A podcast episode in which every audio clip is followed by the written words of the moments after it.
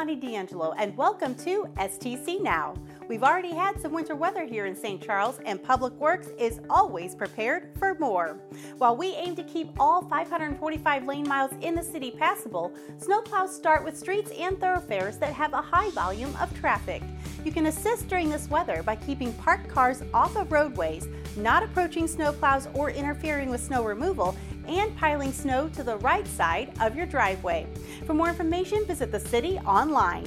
Five Acres Animal Shelter has a holiday donation wish list. You can drop off a variety of items at 1099 Crowley Lane or send them directly through their Amazon wish list. They're looking for slip lead leashes, scoop cat litter, pill pocket treats, adult and kitten fancy feast food, and paper towels.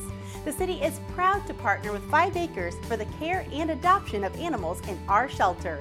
Still need to get some holiday shopping done? Give the gift of play with a Parks and Recreation gift card. These can be purchased at the Department's Administration Office in Blanchette Park and then used towards parks programs and trips, pool admission and passes, concessions, and facility rentals. Contact Parks and Recreation for more information.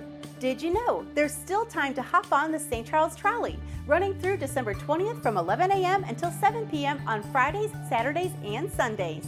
The trolley stops at various great locations, including Main Street, Ameristar Casino Resort Spa, the streets of St. Charles, and more. Visit stcharlestrolley.com for additional information. Be sure to also follow us on Instagram. I'm Lonnie D'Angelo, and this has been STC Now.